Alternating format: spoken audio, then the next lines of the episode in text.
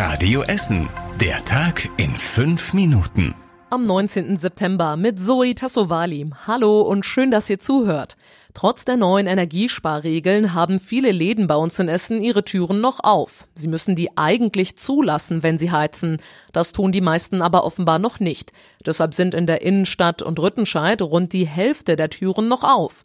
Ein Süßigkeitenladen in der Rathausgalerie macht sich Sorgen, dass die Menschen denken, dass geschlossen ist, wenn die Türen zubleiben. Eine Boutique in Rüttenscheid sagt dagegen, unsere Kunden kennen die Öffnungszeiten und kommen auch, wenn die Tür zu ist.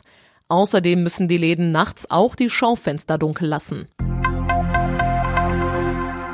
Junior-Uni bei uns in Essen feiert in diesen Tagen ihr einjähriges Bestehen. Das Angebot umfasst Kurse für Kinder und Jugendliche zwischen 6 und 20 Jahren.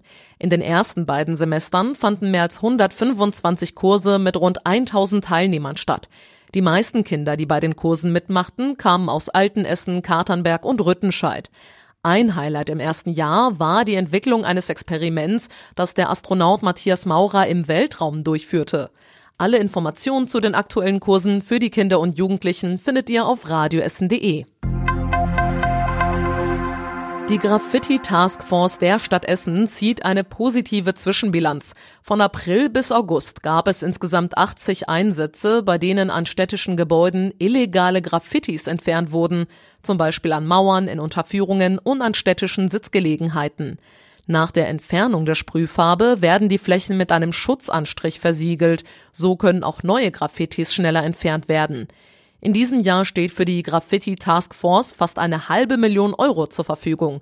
Das Projekt soll dabei helfen, das Stadtbild von Essen zu verschönern. Kommen wir jetzt zu einem etwas ernsteren Thema. In Rüttenscheid ist eine Frau Opfer von häuslicher Gewalt geworden. Sie hatte sich nach Monaten wieder bei ihren Freundinnen gemeldet und gesagt, sie habe keine Kraft mehr und Hunger. Ihre Freundinnen alarmierten daraufhin die Polizei. Die eilte zu der Wohnung und fand dort die verletzte Frau. Ihr Ehemann hatte sie übel zugerichtet. Er war stark betrunken und wurde daraufhin in Gewahrsam genommen. Die Polizei appelliert an betroffene Menschen, sich in solchen Fällen Hilfe zu suchen.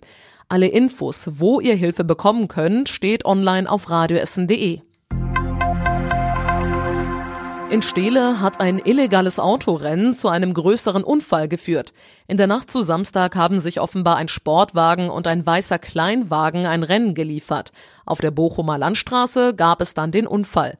Die Polizei spricht von einem großen Schadensbild. Der Sportwagen wurde massiv beschädigt. Auf einer Länge von 200 Metern lagen Autoteile und eine Laterne wurde rausgerissen. Der 19-jährige Fahrer des Autos wurde leicht verletzt. Er musste seinen Führerschein abgeben. Der weiße Kleinwagen ist offenbar geflüchtet. Die Polizei sucht aktuell noch nach Hinweisen. Und das war überregional wichtig. Mit einem Trauergottesdienst in der Westminster Abbey haben sich Großbritannien und die Welt von der verstorbenen Königin Elizabeth II. verabschiedet.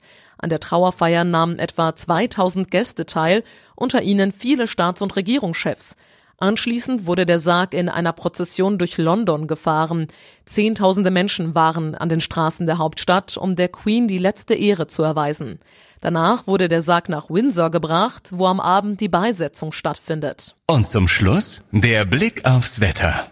Heute Nacht sind mal dichte Wolken am Himmel, mal verziehen die sich. Schauer gibt es nur selten, das Ganze bei 8 Grad.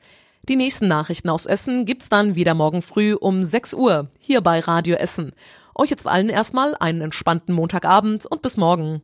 Das war der Tag in fünf Minuten. Diesen und alle weiteren Radio Essen Podcasts findet ihr auf radioessen.de und überall da, wo es Podcasts gibt.